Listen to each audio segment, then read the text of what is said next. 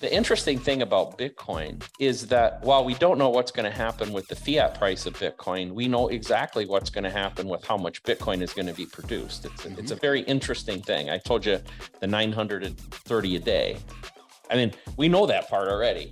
So that's that's a really interesting thing to know that that's what's going to happen. We don't know what the fiat price is going to be, but so so somebody coming in has some understanding of where their downside is, you know, and it's um it's one of those asymmetric opportunities, in my opinion, that people should look for, where there is some downside, could go lower. There are some scenarios where miners could find themselves in a worse position than they are today.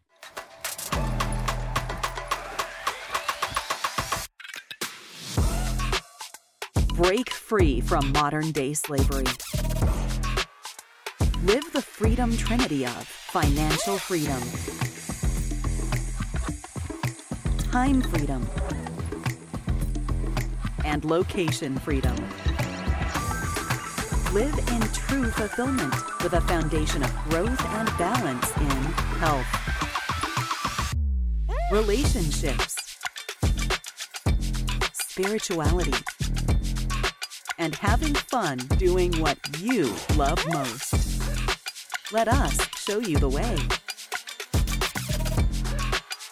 Welcome to Freedom Hack Radio. Welcome back to another episode of Freedom Hack Radio. I'm your host, Bryce Robertson. And today, my friends, we have an awesome guest back in the house, Mr. Bob Burnett. He was here a couple of weeks ago talking to us about why he believes in Bitcoin and a little bit of the economics behind all of it. He also shared with us his amazing story of being uh, a big innovator in the computer space and then accidentally transitioning into the cryptocurrency space with Ethereum mining machines and then getting involved in mining. And today, and, and also being a, a consultant to the El Salvadorian government and financial system. And today, Bob is going to take take a deep dive with us on because of all of this, how has he positioned himself in the Bitcoin industry? What is he up to? And how does all of that work? So, Bob Burnett, welcome to Freedom Hack Radio again, mate. Awesome. Thank you so much, Bryce. I, I love being here and spending time with you. Beautiful. Well, we always go here first. Always love to know what's given you the most gratitude today, mate. Oh, I am I am just so blessed. I, I think for the team that I have with my company. Um, we I mentioned to you privately that last week we brought up a new mining site, and um, for those of you who haven't ever been involved in such a thing, you know it's a it's a grind. Um, there's there's a lot of technical work, but there's also a lot of backbreaking work.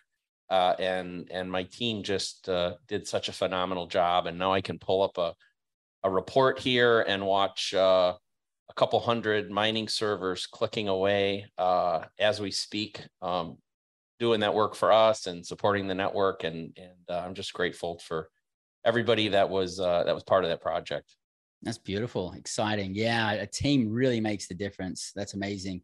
So, last episode, we actually talked about, I suppose, a lot of the negative side of things of like where the economy's at, where we believe the economy could go. Um, and, but the world is filled with 50% negativity and 50% positivity. So, I'm glad that we laid the foundation of that on our last call uh, well on our last podcast. But this time, let's talk about the positive side of this because there's an opportunity that exists here, a massive opportunity. And you've really positioned yourself not only really well, but very uniquely as well. So, can you bring all of our freedom hackers up to pace in your involvement in the Bitcoin mining space? Sure, sure. And and, and uh, this is going to be a long one, so bear with me. but it's a great question, and you're right. You know, we'll start from that. That you know, you can look at the world from the positive or the negative, and um, I think um, you and I are looking at it from the positive, and I think most of your listeners are probably coming from that perspective, and that's certainly true in the mining landscape.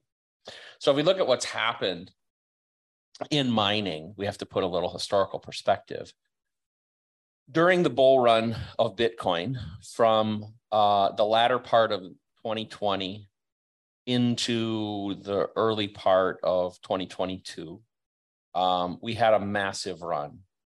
And two things were happening. You know, one was there was a bunch of new faces in Bitcoin, a bunch of new money flowing into Bitcoin. And we saw the price rise, hitting almost $70,000. But a second event happened specific to the mining industry, and that was in June of um, 2021. Uh, China banned mining. Mm. And so what happened was, uh, I'll, I'm going to give a simple explanation at the beginning here for, for those who aren't familiar with mining. But every day, on average, 900 new Bitcoin are mined. Those are Bitcoin coming into the monetary supply. And then there are, um, as those um, blocks are mined, the, the, the, blocks are mined to create that coin. Um, fees are associated with the transactions inside the block. And those 900 Bitcoin plus those fees are revenue for the mining community. So, on average, between the fees and the new uh, Bitcoin being issued, it equates to about 930 Bitcoin per day today, revenue for the mining industry. Times, uh, let's say today's price is 20,000 to keep the math simple. That means there's 18.6 million dollars if you want to measure it in fiat, right? So that money is is the revenue of the mining community. Now, if um, you have a mining operation and that mining operation has 1% of the world's computing power uh, dedicated to Bitcoin, that means you will mathematically, over any extended period, get 1% of that revenue. So, in other words, $183,000 a day is what a mining company could expect to get at today's price with today's Bitcoin output. Or in Bitcoin terms, about 9.3 Bitcoin. So if you own 1% of the world's computing power, you get about 9.3 Bitcoin per day. Now, interestingly, that number measured in Bitcoin doesn't it doesn't care about the fiat price, right? That that that's coming regardless. And um, so if the price of Bitcoin is 40,000 instead of 20,000, well, um, instead of 18.3 million, we're going to have 36.6 million, et cetera. Well, what happened in June of 2021 was let's say we were clicking along in that time period and we had an operation that owned 1% of the world's mining capacity. China, which possessed somewhere on the order of 60% of the world's mining horsepower, overnight banned Bitcoin. And so the computing power in the whole network fell by roughly half. So what that meant is that if you were a miner and you were still mining, um, your percent of the world's output went from 1% to 2% overnight. Now, in parallel with that, the price of Bitcoin was increasing. So there was this heyday in the mining industry where revenue doubled overnight because of the ban, and the price was going up, which was a multiplier on top of that. So mining companies did extremely, extremely well. If you were mining in that period, you did really, really well. Some of the large companies involved in the space, and by the way, small and medium sized companies, um, got a little ahead of their skis though. What, what what's the phrase? Uh, your your boots ahead of your skis. I can't remember. I'm not a skier, but what do, what do you call that? Like when you you you start going too and fast, you catch you catch an edge. No, I'm I'm trying to say you're going faster than you should. Anyway, yep. I'm, I'm, not, yep. but that's the point. They mm-hmm. got ahead of themselves. They got caught up in this exuberance. Mm-hmm. Um, and so what many of them started to do was use high amounts of leverage to secure and expand their operations. Mm. Now, um, I know you know in in real estate, for instance, I know a lot of a lot of um, your your viewer or your listeners, and in your podcast, you talk about leverage, but you know leverage can be good, but it also can be really bad, right? You know, if you you cannot get yourself in a situation where if you've pledged an asset um, as leverage and the value of that asset plummets, you've got a problem, right? Mm-hmm. You, you can get you can get a cash call from the financing institution. Well, the mining companies had two things happening. One was they didn't want to sell the Bitcoin. A lot of them were hodling their Bitcoin, rightfully so. I understand that. Um, and they didn't want to sell it to buy new equipment. Um, so they did the next thing, which was they said, well, we'll take the existing mining equipment that we have, those that asset, and the Bitcoin that we own as an asset, and now we will borrow against it to buy new equipment. Um,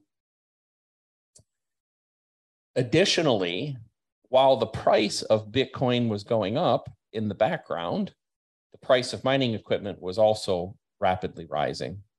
So between the China ban in June of 2021 and let's say the end of the year uh, at the end of 2021 the price of mining equipment doubled. It was following. So what happened was several companies went out. They took these assets that were kind of inflated in their value and bought more equipment that was even further inflated. Sounds like China, man. yeah. So um, you can probably see where this train wreck goes. Mm-hmm. Um, in that, as we entered the early part of 2022, the price of Bitcoin started to fall. The price of the mining equipment started to fall. Um, and it kind of crept along, it kind of drifted down until about May when we had a really large correction. Um, that was where some of the um, DeFi cryptocurrency companies, the Terra Luna mess, Voyager, Celsius, some of you may have heard of those sort of things. Mm-hmm. Um, they, we kind of all got caught up and the price of Bitcoin plummeted. Well, at the same time, the price of Bitcoin plummeted, the price of the mining equipment plummeted. The companies that had bought equipment, um, leveraging their existing assets, found that those assets were plummeting, and the equipment that they just purchased was now plummeting in value. And in order to satisfy, and now their output, especially as measured in fiat, was plummeting too. And their ability to service the debt started to get in trouble.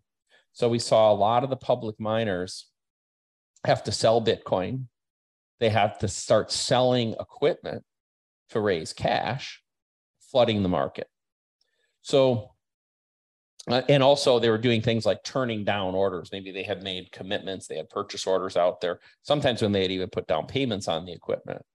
Um, and all those things um, created this kind of perfect storm. Now, we haven't seen an outright collapse of a large mining company yet, but we've seen major distress. Um, what we've also seen is that I mentioned, you know, being grateful for my team and the deployment of this new site at the beginning. We've also seen that the big companies are finding, and all companies of all sizes are finding that it's not really the easiest thing in the world. You know, when um, I'll often say when we're like on site, you know, we're dealing with like big big boy and girl stuff. Um, you see big pieces of heavy equipment. You have high voltages. You have very dangerous things um, that people are doing, and it's it's just eh, you know for for an individual miner that wants to plug one miner in their garage, it's not a big deal. When you start talking about hundreds of kilowatts and megawatts of energy condensed in a small space. There are a lot of things that can go wrong when you're dealing with the heating and cooling issues that miners deal with, a lot of things that can go wrong. And so what was happening too was a lot of the equipment that the, the big guys were bringing in that had all those other problems, they actually couldn't plug it in and run it either. So not only was it depreciating, not only was it leveraged, but it also wasn't even generating revenue for them. So it had all these things. So what's what's happened, and this this kind of leads to opportunity. We're at a point now where the price of mining equipment is about one third of what it was or at the beginning of this year. You can buy the same equipment for a third of the price, sometimes even 25% of the price that you could at the beginning of the year. What we have found, and this gets into our strategy, which maybe we'll dive in deeper, is that there are lots of pockets of energy across the country, on grid and off grid. And we'll talk about that in a little bit, but where the large mining companies, too small amount of energy for the large mining companies to want to invest in, but too big for anybody that's not experienced and uh, has access to the appropriate amount of capital to come in and deploy. And, and so that's that's kind of the sweet spot that my company is focused on is um, we want to especially right now what we're trying to do is leverage the fact that we can go dramatically reduce the capital cost of entry into mining because the equipment itself is very very inexpensive and we can find little pockets where uh, what I would call large enough pieces of energy, something big enough to make it worthwhile, are available. And we're not competing with too many people to find those pockets of energy. Okay, excellent. There's a lot, there's a few things I want to kind of dig into and then we'll keep going. So, um, first off, the whole over leveraging thing. Yeah, I think you know we've talking we've spoken quite a lot about you know leveraging and you can kind of do 10 deals instead of one deal if you leverage things properly. But if you over leverage and you put two you, you have to do it all on a risk adjusted basis and actually look at like what could happen if everything goes wrong and if everything goes wrong can I handle it and if you can still weather the storm, then it's probably something worth considering. And we're not giving any financial advice. We're not financial advisors, CPAs, or anything like this. This is just a thought concept, obviously, up to you listeners to actually decide how you're going to do this. But some people, um, uh, I suppose a term is, you know, their eyes are too big for their stomach. They get this big plate yeah. of food and they only eat a little portion yeah. of it. Um, they over leverage. And so there was actually a guy, I can't remember his name. I think it's Elijah or Eli or something like that. He was the, it was a, either the eighth or the 12th richest man in the world. He was the most richest man in, um, in Brazil. And so being the eighth or 12th richest man in the world, he's very up. He's got a lot of money, right? Yeah. Um, but then he over leveraged, and literally anybody listening to this podcast right now has a higher net worth than he does because he's negative because he lost it all because he did a he did a, a move that was essentially too greedy. And um, interestingly, behind that, uh, in an interview, he was asked, what does it feel like to be let's just say it's the eighth i can't remember if it was the eighth or the 12th what's, what's it like to be the eighth richest man in the world? To which he says it's terrible because there's seven people in front of me. So it's clear that you could see that he would have done anything to be in number one and he risked too much um, so we can see not only like that may be happening in the Bitcoin mining space, but that's something for a lot of us to be cautious of moving into what we're potentially moving into with, you know, recessionary uh, economic impacts increasing to not be over leveraged. Yep. Um, another thing is the way that they compounded that over leverage and tried to save it by um, basically, you know, going deeper into the rabbit hole. That's exactly the same thing as the, it's what's happening with the Chinese housing debacle, which is why I said that's what's happening in China. And uh, we could keep your eyes on the news. We could see the largest real estate crash that's ever happened in the world happening in China because of that type of movement, where instead of actually just stopping at the first time when they knew they're in trouble, they over over leverage themselves and get even deeper and borrow more money to pay back the first one and then borrow money in the third one to pay the second one and, and it yep. just goes deeper and deeper and it's uh, it's it's absurd the amount of money they've racked up over there one thing that i'm curious about is when these large companies who have over leveraged come to fruition and it's time for them to kind of bite the dust what will that what will happen for everybody else in the bitcoin mining space and what would happen for consumers does that mean that um, there's going to be a lot more bitcoin available to purchase at that time how would that scenario play out well, it's partially played out already. So I'll give you an example. Uh, Core Scientific, which is a publicly traded Bitcoin mining company. Um, they had been hodling Bitcoin. They had uh, on their balance sheet over 8,000 Bitcoin. So pretty, pretty large sum of money, right? They were okay until June of this year, at which point this perfect storm of events caught up with them.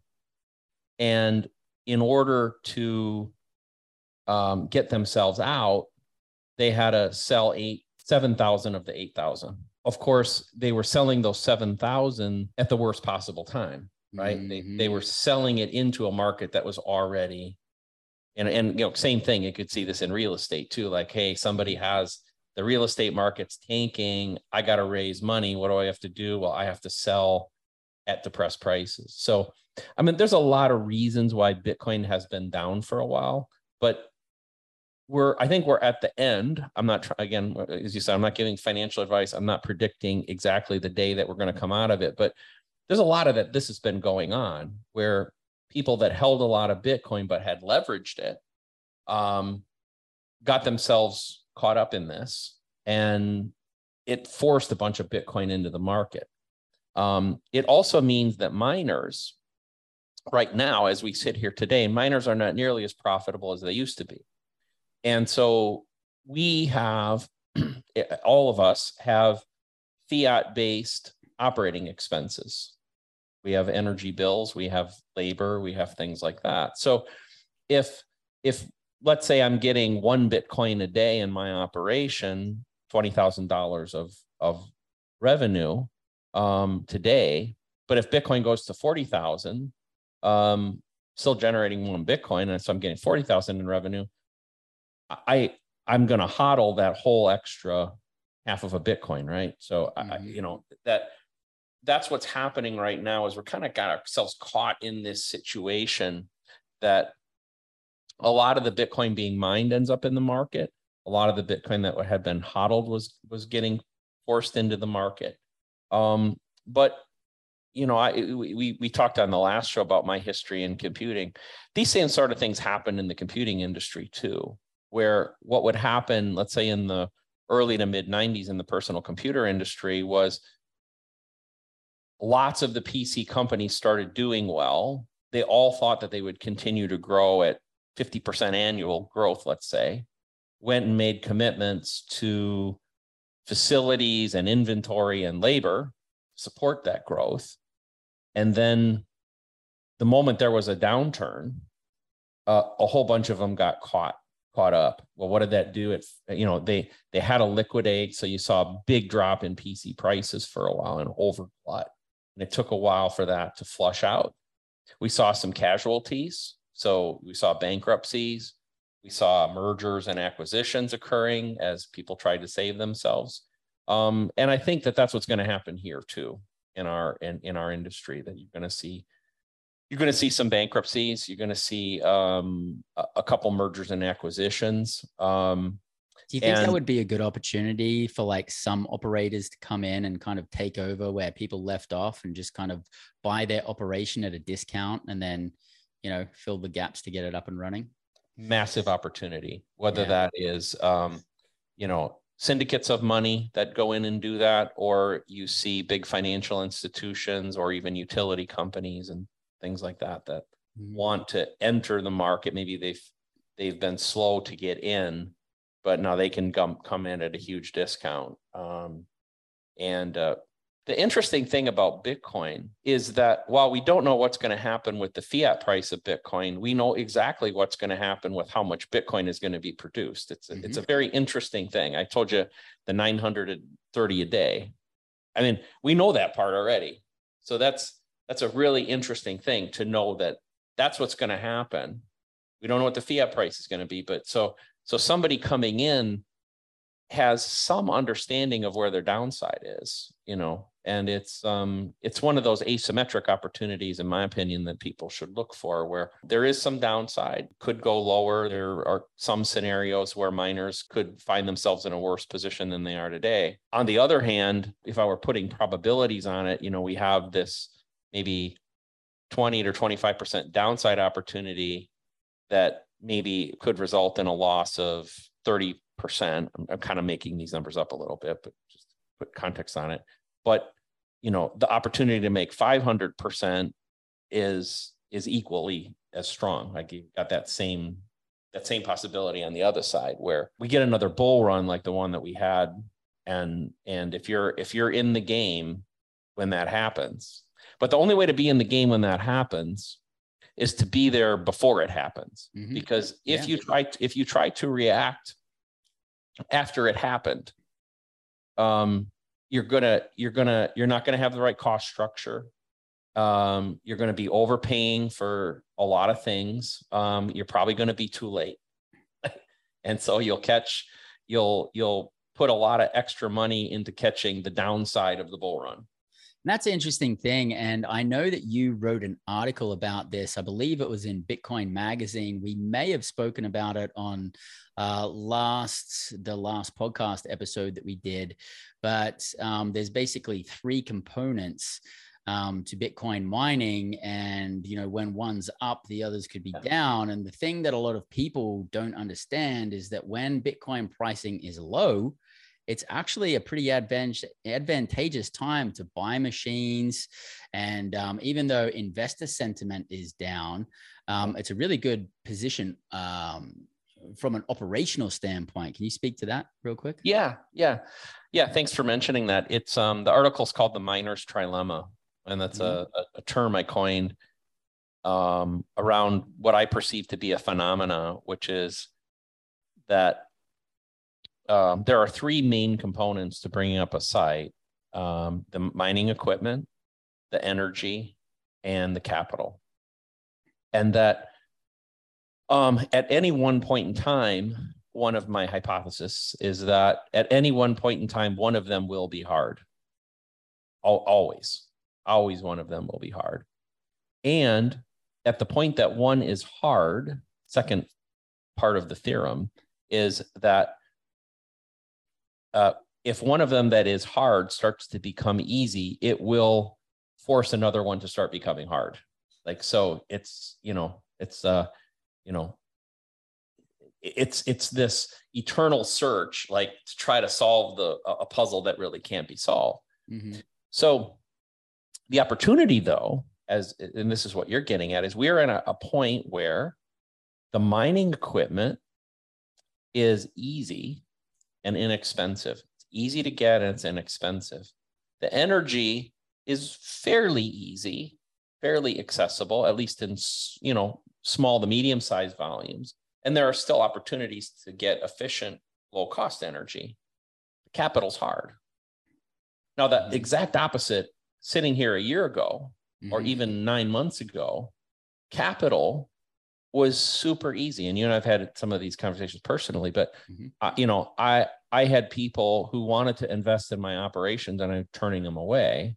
Um, and and but the mining equipment was very very expensive. It had a really long lead time, and there was a little more competition for the energy sources. But the money was you know was super easy, so it could change that that quickly. By by June, that had that reversal had already taken place. You know, from capital easy to capital very hard.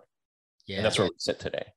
and really the the investor like the the capital piece being a challenge is really just the psychology of investors wanting to get involved in the space that don't yet understand that it's kind of like buying discounted real estate right now where you get to buy it discounted and then you're you're wanting it to go up essentially and um, so talking about the actual energy costs um, how do you lock in costs? What kind of rates are you locking in costs for? And then how long are those rates locked in for?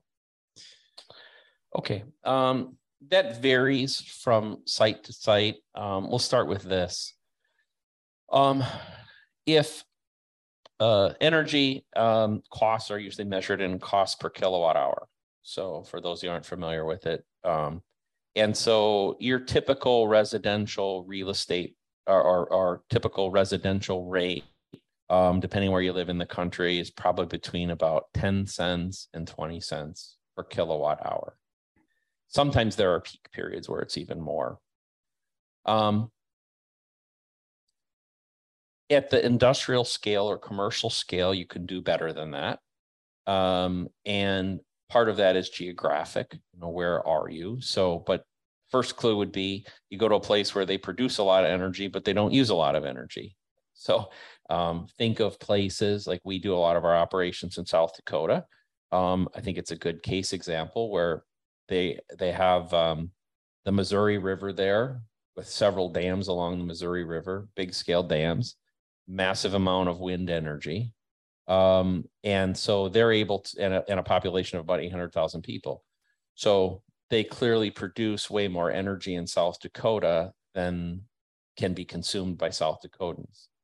And so we know, for instance, that they have to reach out as far away as places like Chicago, Kansas City, Minneapolis to find buyers for that energy. And that's not efficient, by the way. Energy does not transport well. Electricity does not transport well. It, there's a energy loss. So, anyway, um, what what we really see is for the mining world, if your energy cost is greater than six cents per kilowatt hour, then it's a complete non-starter. So if you just work the basic economics, that even in good times, my feeling uh, is that that's just too expensive and there's too much risk involved. So as you decline from that rate, um, uh, things get better and better.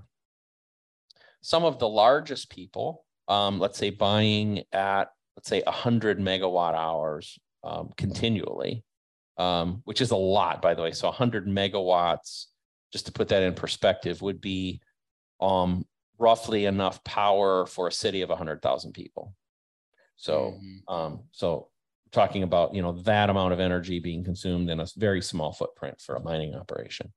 Um, you can see some of the public miners on grid getting rates in the 2.8 to 3.5 cent range.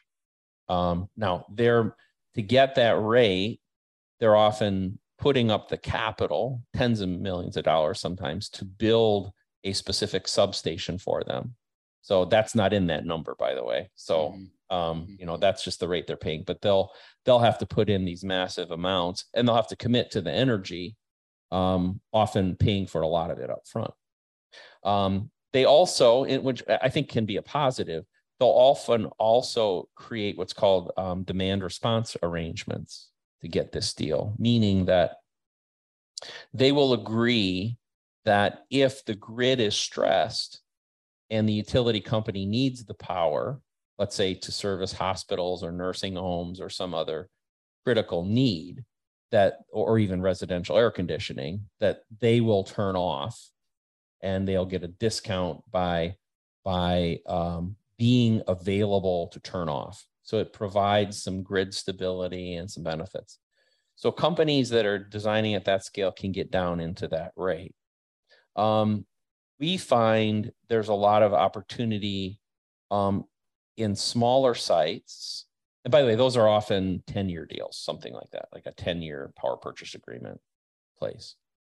Um, if you're consuming less than about five megawatts, um, it's hard to get a power purchase agreement. So that's kind of a threshold there. Mm-hmm. There, there are still though a lot of opportunities, and we capitalize on some of them, um, where we can get, let's say, three and a half to four and a half cent per kilowatt hour energy. Um, we may not get the lock but what we do is we have highly mobile operations so that if we lose access for whatever reason to that energy, which by the way has never happened to us, but certainly could happen to us. You were talking about planning for the worst, but we have we have the ability because we don't we no longer build any of our mining in fixed structures. It's all in shipping containers or or hash huts mm-hmm. that are completely mobile that you know i'm going to oversimplify a little bit you can unplug it and back a truck up and move it somewhere else. Yeah, and, that's amazing. So you so, can you can exercise your backup plans or backup strategies if anything went sour. Right. Yeah. Now, all that said, um, all that stuff is um, on grid. and most of the mining in the world today is done on grid, meaning we're using the same power grid. Mm-hmm. The rest of the consumers what we have done and our, our long-term focus um, is to do as much as we can off grid. So um, this would include things I, I, I may have mentioned it in our last talk, but we own a small hydroelectric facility in South Carolina. So which you guys built out too, didn't you? Like correct. Yeah. Correct. So we built that out, um, and so we own it. So theoretically, our cost of energy is free. Now there's maintenance costs and upkeep costs of that, but you know, as long as the water's flowing and the turbine's spinning, then we get free energy. Um, uh, there are other applications like we're looking at um, in the natural gas area. So an example of that would be, uh, we're like for instance, there's um, opportunities in both. Um, I'll, just, I'll tell you two. I'll tell you a, a Nebraska one and a Wyoming one. There's one in Nebraska where we have a landowner who has large natural gas deposits under his land but he happens that's been verified but he happens to be several miles away from a pipeline. So the gas is essentially trapped there. There's no viable way to to pull it out of the ground and deliver it to market.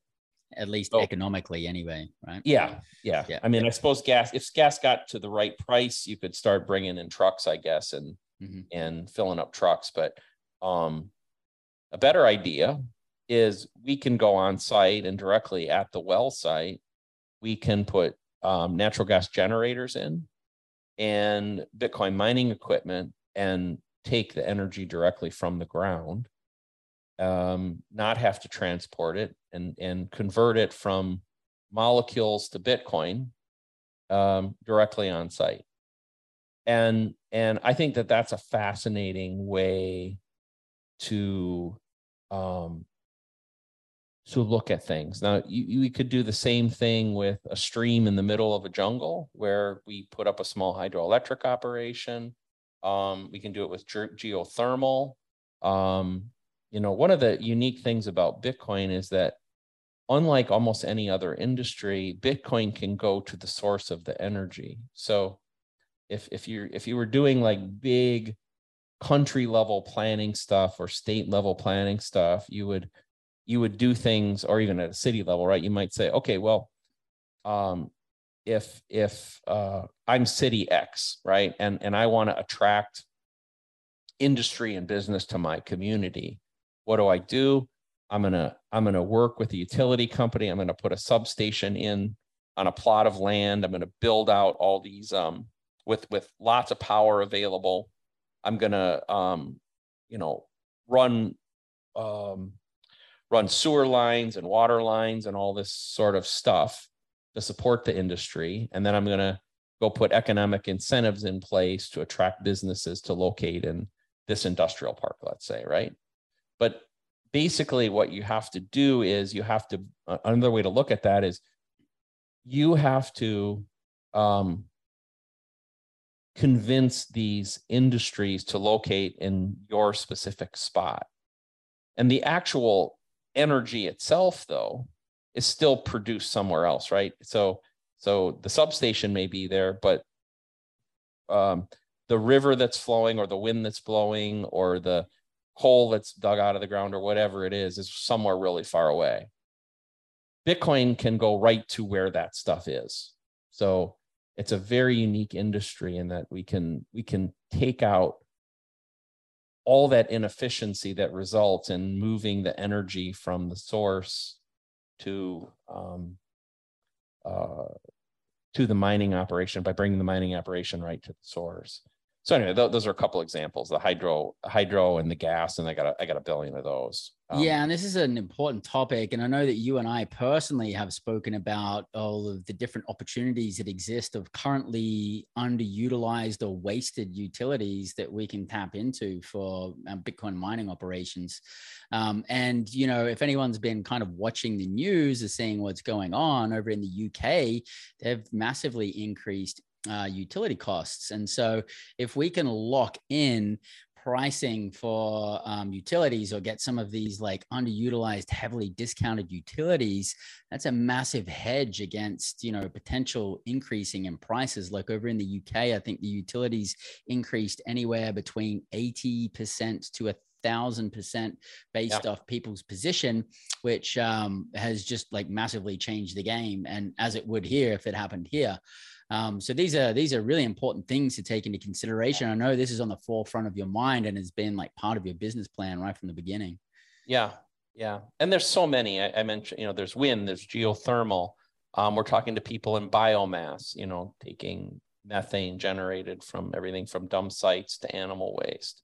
Um, uh, uh, there's all kinds of of um, there's stranded gas, which was the example I gave you. There's flared gas, which means you know as as you're drilling for oil, there's a gas byproduct that's coming out at the same time, and that's typically burned. Um, generally not very environmentally friendly either. It's methane and other sulfur dioxide and other things like that that are coming up. Well, we can we can divert that stuff into generators and process it and mine Bitcoin. Um, and those things really happen. Those are actually you know happening today. So, you know, Bitcoin Bitcoin is under attack, and this will be a little bit of a divergent. Um, uh, but you know, there are there is a group, uh, several groups that are attacking Bitcoin. Um, I call them the unholy trinity. Um, um, central, the central banks, environmental activists, and um, well, I'll, I'll, be nice about it. I'll call them the altcoin community. And basically, for different reasons, each of them wants to defeat Bitcoin. They view it as evil. The central banks are obvious, it's a threat to the very core of their power structure, and, and as a result, government itself, right? I mean, it's a very structure. The altcoins, um, and like I'll be very specific. There are, for instance, um, the the the Ripple team and XRP team, um, which is a, a large cryptocurrency, but they they attack Bitcoin regularly. I think they they want to be Bitcoin. They want what Bitcoin has. They want to be the king. And so they they try to reinforce and basically say, well, we can do everything Bitcoin can do, and we can do it in a manner that doesn't consume all this energy, and and uh, therefore um, you should you should support us instead of Bitcoin.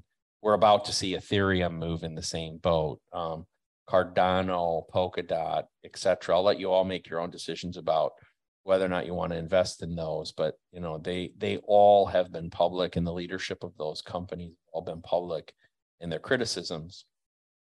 And then there's the environmental activist groups, which I think are just frankly misguided. Um, you know, Bitcoin has the highest renewable energy usage of any industry in the world by far, massive. Over 60% of the energy used in Bitcoin mining is renewable. Bitcoin, that's a statistic from the Bitcoin Mining Council. Um, the average is, by the way, 10. So um, most most are using 10% renewables and 90% fossil fuel. Bitcoin is the leader in this, yet is the one being attacked for its energy usage and i think the manipulation on the concept of like you know saving the environment is one of the biggest manipulations that's happening right now it's very um, misused. There's a lot of like false information and false data for what i believe are, are very hidden agendas that have nothing to do with saving the planet and uh, and you know saving our environment and very much for the people behind uh, the policies that are trying to be passed. Um, so, you know, I think it's very it's very good for us to be very conscious and aware of um, you know what the actual incentives are behind a lot of these people uh, using this like environmental thing, which is a real real life challenge. Um, but they're they're not actually solving the problem that they say they're going to solve, and they're blaming the people that really shouldn't be blamed. And it's not just the Bitcoin mining space; it's happening, you know, to a lot of sectors and um, all over the world. Yeah, you know, I would uh, you know this um i know this podcast and this community that you have bryce and you and i both i mean uh, there's a whole bunch of things that that um are tax on freedom and i think some of our personal conversations have been in that mode too and and have to be very very careful of how governments and regulations are are often slipped into society and and uh, the ones that especially infringe on freedom. And so I'll be very specific. People like Elizabeth Warren and Janet Yellen do not like Bitcoin. They are going to attack Bitcoin um, through this environmental angle. They'll also plead money laundering and criminal entities, which are which are completely bogus as well. But they're going to lead with environmental um, attacks. And essentially, what they are doing is they are making a decision about what is the proper use of electricity. They're trying to let a government decide what is the appropriate use of energy. So, um, I mean, everybody listening to this is probably within 10 feet of an electrical outlet. So you have a government agency now trying to dictate what you can plug into that wall. And um, and if if they can dictate and ban the use of Bitcoin mining machines in that outlet, or even tax them in a different rate than the hair dryer that you might put in there, or the washing machine, or the whatever. Um, we as a society have let a slippery slope occur. Like right now, we we have we have complete freedom to use energy as we see fit. We have to pay for it, right? But we have complete freedom. Um, but the moment we let them ban Bitcoin mining, they are now in your house. They are now making a decision about what you can do inside your own house and privacy of your home for something that and this is why we need to raise our awareness, understand what these guys are really trying to do behind the scenes, because it's not just with our energy, it's also with our bodies and our health. It's also um, our financial, our ability to be able to pay bills and access our money. All of these things, um, you know, they're basically, they want to take control of these things so they can control the people um, as opposed to us having our own freedom. So it's very important that we're conscious of, of what they're actually going for. But because all of these forces are at play, this is why you've uniquely positioned yourself in the Bitcoin mining industry. Um, and there's actually a position that you have, which I'd like you to speak on. And um, that's the position of pony investing. So, can you actually break down the different types of Bitcoin mining and why you believe the pony uh, sector or class is something to be involved in. Sure. Yeah.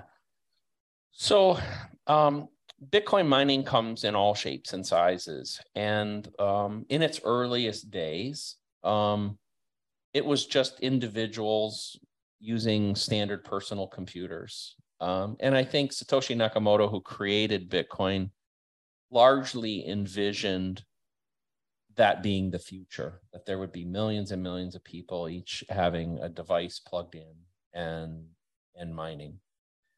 Um, what happened though is that it began to be a, a business in and of itself, and the um, concept of a pool, which are collectives of people mining together, also came came about. Maybe we can touch on that later, but um, what it did is it started forcing um, and incentivizing, I would say, larger operations to occur.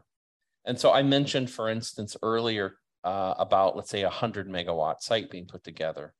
Well, I call that an elephant class site. Okay, so anything over really about 20 megawatts is what I would call an elephant class site.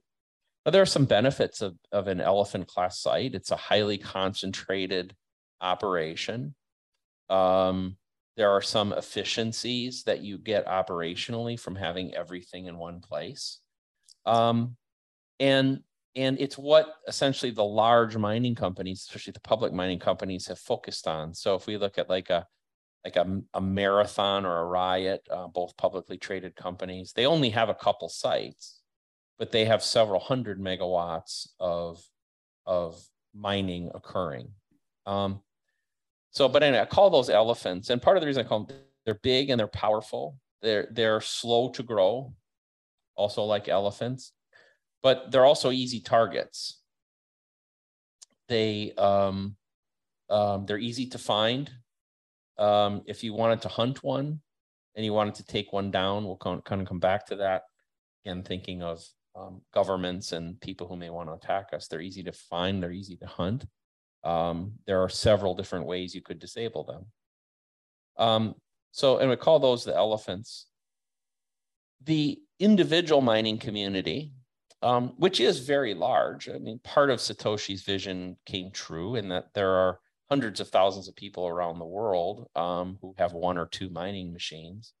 Um, I call those the rabbits. Um, there are so many of them. You you may be able to hunt them individually, but you could never um, you could never shoot them all, right? So the, the, the elephants there aren't that many, and you know where they are. So if you were if you were hunting, if you were a government that wanted to disable them all, if you were a um, envir- uh, uh, environmental activist group who felt so passionately about this, you're willing to blow things up, you would know where to go. Um, and I'm not advocating that or even necessarily predicting it, but it's certainly in the range of possibilities. So um, the the idea of a middle class, the the horses and and and the ponies, which would be, even be a small horse, um, was was kind of evolved as as kind of our corporate strategy that we could put up sites that in measurement size would might be a couple hundred kilowatts to maybe 10 megawatts or less we would build them the way i referred to before in ways in which um, we use shipping containers um, that were highly mobile.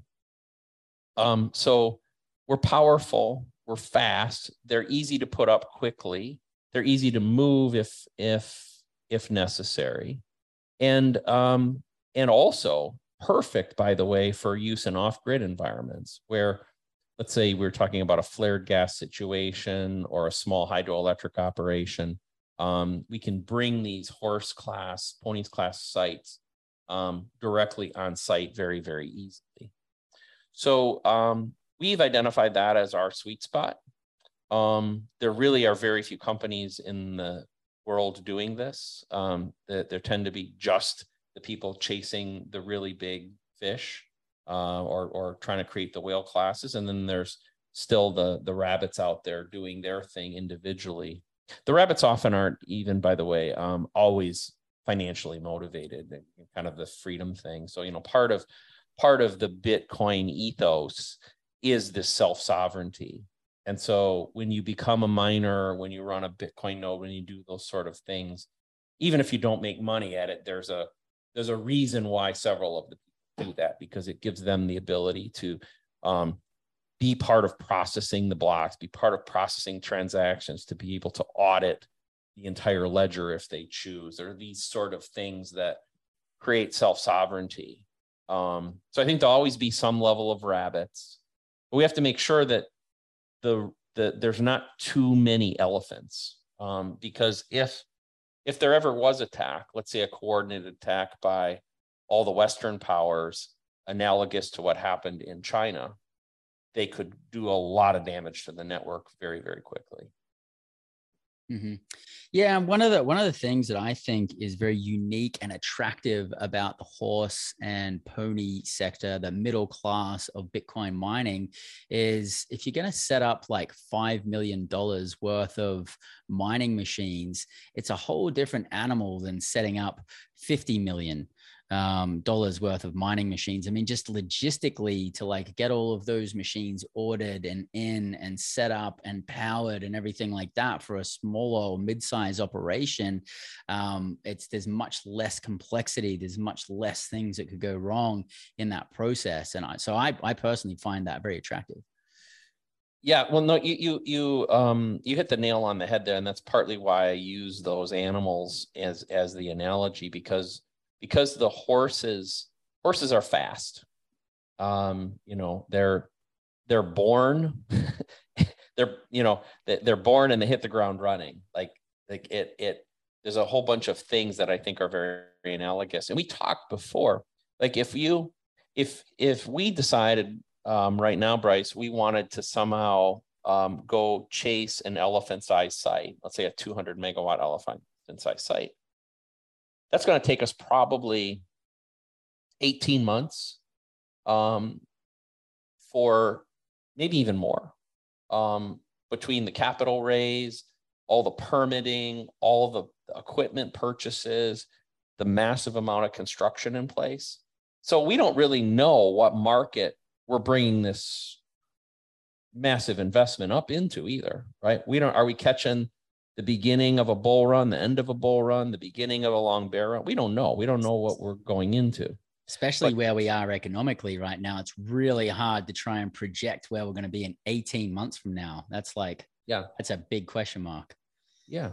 But, you know, I can do, I have opportunities right now where I can do, let's say, a, a pony or horse class site.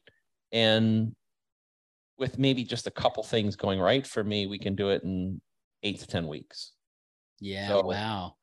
And you so know, you may even be able to pull off a elephant size portfolio in horse portions, you know, basically like, you know, 10, 10 horses might equal one elephant or something like yeah. that but you can pull off each one of those horses in a much quicker time frame than actually yeah. doing the whole big elephant right and make the decision individually like okay you know if if not that they have to all be serial um, mm-hmm. but but you could theoretically do that serially like you say well okay I, I, got this one up and going conditions still look great let's do another one. And yeah. okay now now we see some signs that maybe um um uh there's some trouble on the horizon so okay we'll we'll take the foot off the accelerator now. But if you're if you've already committed to the elephant's eye site like you know you know what do you do right? Yeah yeah. Anything could happen in that kind of implementation process for sure. yeah.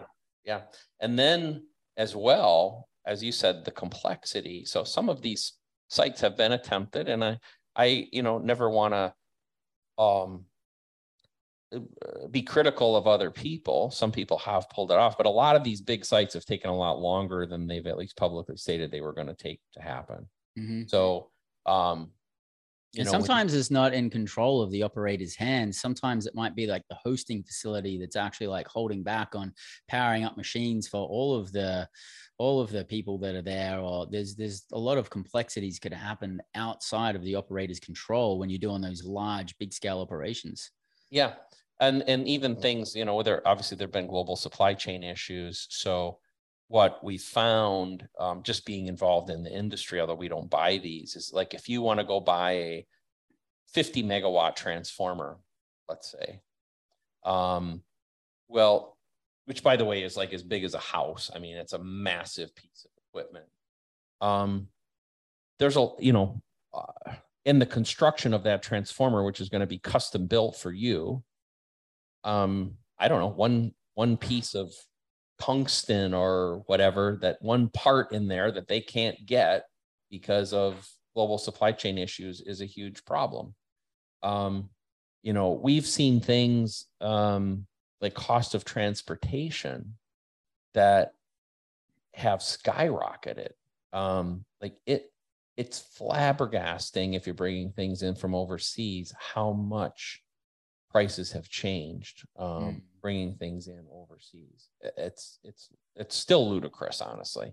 Mm-hmm. um, you know I, I just share with people like right now um, like one one typical um, mining server coming in from Hong Kong, let's say, which would be the typical port of exit, um, about 350 to 450 dollars for one server and that's a combination of shipping fees and tariffs like that's a lot of freaking money and and uh three years ago probably would have been a third of that cost yeah so. yeah that's pretty wild i definitely like this like horse and pony sized mining operations for a lot of reasons and also the unique way that you're actually looking at um, the utility source and also the utility costs. Um, I think that's really amazing. You know, and some people have said, oh, like Bitcoin's down. I'm not interested. From my experience, when Bitcoin was at 60, about 60,000 per coin um, in our mining operations, we were making for our investors somewhere between around about 8 to 11% monthly on that. And even though Bitcoin has plummeted, and it's down in the low 20s um, as we're, we're speaking about this um, we're still making like pretty decent percentages on a monthly basis yeah. even while it's so low so the way i look at it at least personally and again i'm not giving any um, i'm not giving any advice it's just simply my opinion is i think bitcoin can really only go up from here and um, it's an awesome opportunity to actually buy low, um, buy machines while they're low, get in and kind of enjoy the ride that I think is inevitable to go up. Um, when, when uh, based off that, uh, when do you think we could see an increase in Bitcoin price? And if you were to throw a dart at the dartboard, and I know we don't like to really make predictions, but people are always interested to see what people think. Sure. Um, where, where, do you think Bitcoin would be at the end of next year, at, at the end of this year, and uh, maybe in 12 months from now? All right. Okay. Um, just one guy's guess, a lot of external factors, obviously, that I don't control. But I would say this that if we exit the year um, below the high 20s, 28 to 30,000, I will be surprised. I think we'll be in that range. Mm-hmm. Um, we saw it hit like 24 just a little bit ago. I think we're just, I think I mentioned this before. I think we're at the end of a lot of people who had gotten themselves in trouble and there was just too much Bitcoin coming into the market too fast, all at the same time. Mm-hmm. Um, I think we're about done with that. Mm-hmm. And so I think the natural order will occur. 12 months from now, um, I think it will be twice that number. So I think we'll be back testing the all time high 12 months from now. That's pretty exciting. And um, the, the, basic justification of that is there's an event called the halving, mm-hmm. which, which, will occur roughly in the spring of 2024. Mm-hmm. And I believe that you know markets today are very savvy, and I think people will know the supply squeeze is coming. That will create. We, we probably don't have time for it, but that will create some further tightening of the money supply when the halving occurs. And so people will, people, astute people will know that and they will know that that will drive price higher. And so um, just that alone, I think, makes it. Now, if we continue to see things like inflation rates the way they are, the the crisis in Europe, um, potential crisis in, in in China that you refer to, all those sort of things, um, those are all big things. There was a, a unconfirmed on Twitter today that Russia was about to begin accepting payments for oil in Bitcoin.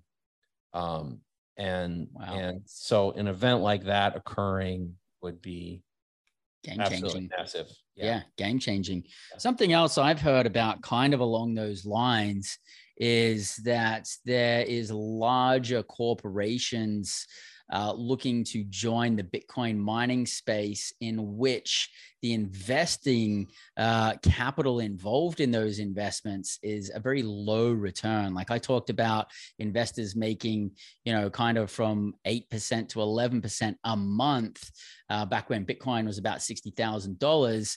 Um, from what I've heard, these larger corporations would be making about 6% annually for their investors. So that means that when it comes time to do distributions, whether they're happening on a monthly basis or however frequently they're happening, at that point, uh, the actual operators would have to liquidate a lot less of their Bitcoin to cover the overheads because the investment capital is really not that much. So there'll be a lot less Bitcoin coming back out on the market, which actually means that uh, it's a tighter supply and the demand increasing. So to me, that actually seems like a good move for Bitcoin. I don't know if you've like really heard or have any opinions on that.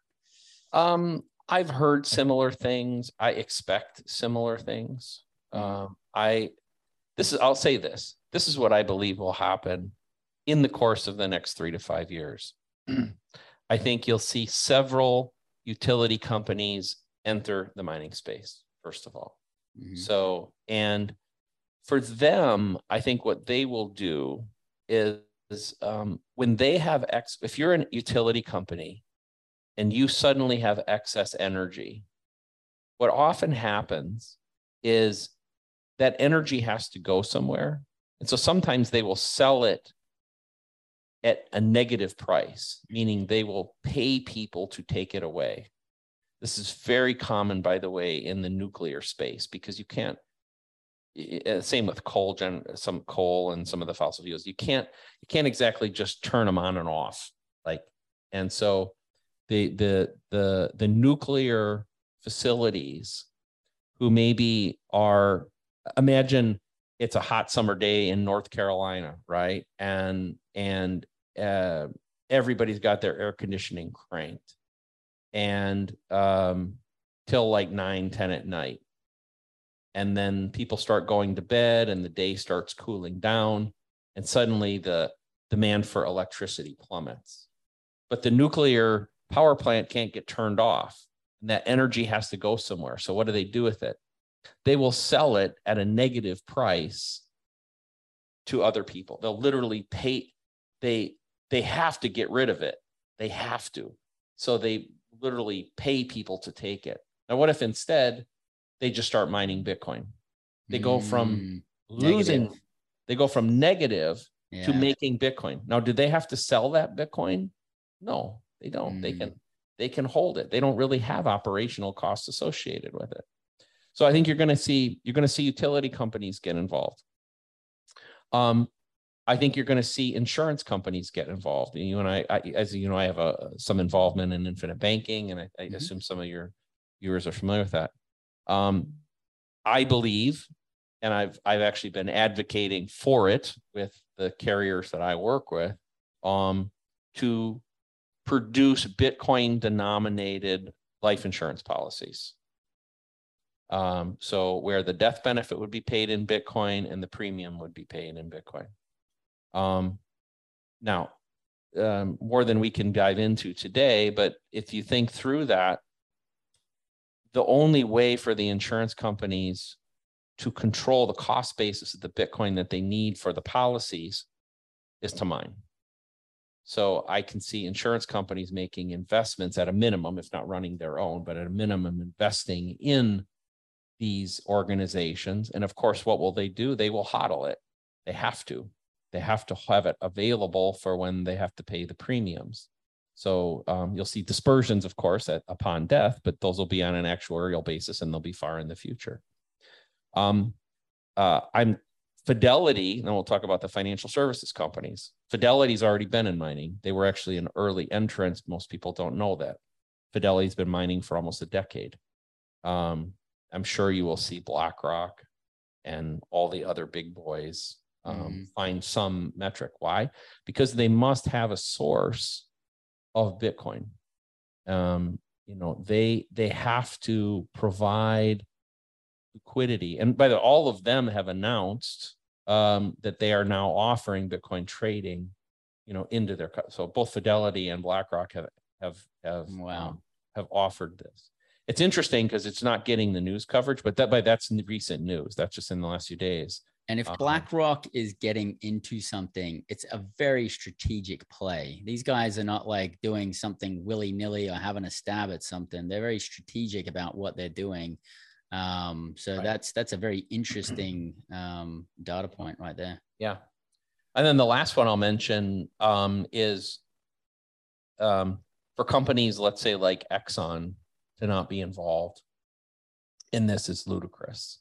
Um, you know, they with the amount of drilling that they do, the amount of gas that they um, that they have access to, um, the from the oil drilling, the the gas byproducts, um, you know, and even in part of the refining process, you know, there are there are byproducts that they have a difficult time figuring out what to do with. So for them to not be involved. Again, all these companies will will be able to take something that is a cost and a nuisance to them today, like that nuclear example, and turn it into something that actually makes money. But like you were saying earlier on the elephant entry is like, you know, to to enter at that large of a scale, a lot of the times it's not going to be able to happen quickly. So this will take a little bit of time for this adoption, yeah. adoption to happen. And when all these big players are joining, um, that's a term that we, we call in this space mass adoption. And some, the reason why we're talking about uh, operators that may not need to put Bitcoin back out on the market is because, for those who don't know, that's where Bitcoin becomes available. It's when miners are actually putting their Bitcoin back out on the market. If all the people that are mining Bitcoin, because that's where Bitcoin comes from, from mining Bitcoin, if all of the people mining Bitcoin are holding a lot more of their bit, Bitcoin, there's hardly going to be that much Bitcoin coming back out on the market, and there's going to be a whole lot of scarcity. What happens when there's scarcity and high demand? Prices go up. And yep. so, so the, these are all things that definitely are in our favor. So uh, I know we're a little bit short on time here, and we're going to have to wrap it up soon. But there's one thing that you're doing uniquely, which I don't know, I don't see any other Bitcoin mining operators doing. And I wanted you to speak to that real quickly before we wrap up. And that is that you are doing daily distributions to investors. So do you want to speak to that? Yeah, um, thank you for bringing that up. I, in the Bitcoin space, um, there's a phrase. It's you know, not your keys, not your coin, and um, it it basically means don't trust other people to hold your Bitcoin. So um, this is one of two reasons why we distribute. So you know, we like to work with people who um, who want Bitcoin, who want to hodl Bitcoin, and we feel within the ethos of Bitcoin and and and uh, uh, the the philosophical approach that we have to it, it's appropriate for us to get the money to the investor as quickly as possible. Hopefully they'll hodl it, but even if they want to sell it, then it's up to them. They're not trusting us. So I mentioned Core Scientific having 8,000 Bitcoin. Um, you know, they, the shareholders of that company are never going to see that 8000 right? I mean that that that's not really their bitcoin. Um it's core's and core decided to sell it. Um and so anyway so from an ethos standpoint we distribute daily. Um and and so uh that's one reason. The second reason is tax. That what happens is if you own part of an entity that is mining bitcoin and let's just say that bryce and i are part of um, a company and we each own half. And that company owns one Bitcoin. Let's just say, for argument's sake, the operating expenses are roughly equal to 25% of the revenue that we're generating. So we would take 0.25 Bitcoin and we would sell it to fiat to cover our energy bills and our labor and those sort of things. We would take the remaining 75% and send it uh, uh, 37 and a half uh, 0.375 to, to Bryce and 0.375 to me. And we would do it the same day that we mined it.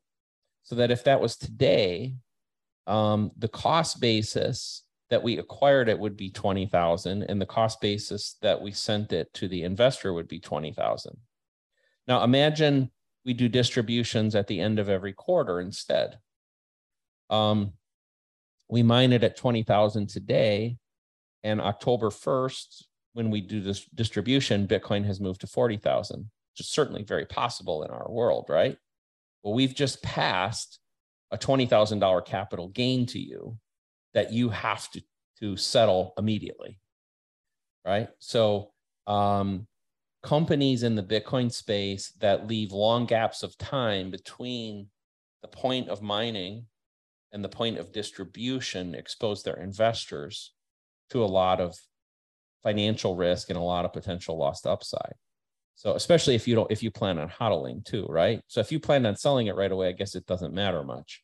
But if you plan on holding it, you now have to pay the tax on the twenty thousand dollar gain in the in the situation where the slow distribution occurred.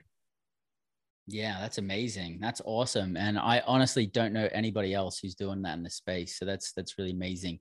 So I know we've got to wrap things up here. How do our freedom hackers keep the conversation going with you? Um, uh, follow me on Twitter, uh, boomer underscore BTC. Um, you can learn about the company at barefootmining.com. Yep. And we'll have all of those links in the show notes below. Uh, any final thoughts? You know, just that, you know, I think what's at stake, you know, since this is the Freedom Hacker uh, podcast, um, what's at stake is bigger than just money. And, you know, I, I talked about it with the outlet thing. Um, you know, our our entire society is being attacked, and there are forces trying to further centralize and further control us. If we do not control the money and the monetary system, or at least have an option for one that's not that's not controlled by a centralized group, um, I think ultimately freedom will be very hard to attain. Um, because if you control a monetary network and you control people's access to money, you can almost force them to do anything. Um, and uh, so I do what I do because I like to make money and I want to make money, but I also uh, do what I do because I believe securing this network and making this monetary system work is a key piece to leaving a world for my kids and my grandkids that is freedom based. And I, I, I don't mean to be dramatic, but I guess I'm going to be that if Bitcoin doesn't win and the current fiat system wins and the, the um, existing central banking system and their implementations of CDC, CBDCs wins, um, I don't hold a very optimistic view of our future. However, on the flip coin, on the flip side of that, Bitcoin could be um, our only savior. Yeah, financially. Yeah, yeah. I guess to to instead of ending on the negative note, only you know, Bitcoin is the savior, and so I I would encourage everybody to get involved at some level. To I'm not giving you financial advice. I'm giving you freedom advice. Like mm. own own a little Bitcoin at least. Pay attention.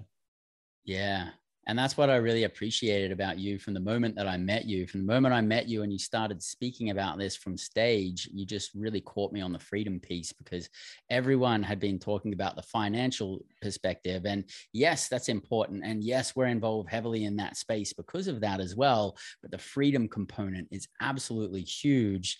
And, uh, you know, a few years, a few months, a few years down the path, I think some of us might feel that more intensely the importance for the freedom to be able to control control our capital and to be able to make purchases in the way that we want to make purchases, making our own choices like we can now, because a lot of those choices they're trying to squash. So really appreciate you. I love your unique angle. I love the unique positioning in the industry. Thanks for coming on Freedom Hack Radio and once again sharing an abundance of wisdom. It's been an absolute pleasure. Oh, wonderful to be with you, Bryce. Thank you so much. Beautiful, beautiful. And for all of our freedom hackers at home, I'm your host, Bryce Robertson. This is Freedom Hack Radio. And until next week, live large, live free.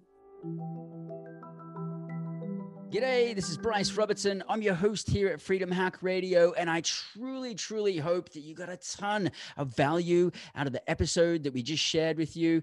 And if you did, make sure to subscribe on your YouTube channel. Make sure to subscribe to your favorite podcasting platform. Hit the notification button so you can find out about the next episodes as they come out. Because if you haven't achieved financial time and location freedom, you really need to be dialed in here. So make sure to subscribe and follow us along as you grow on your path to financial, time, and location freedom here at Freedom Hack Radio.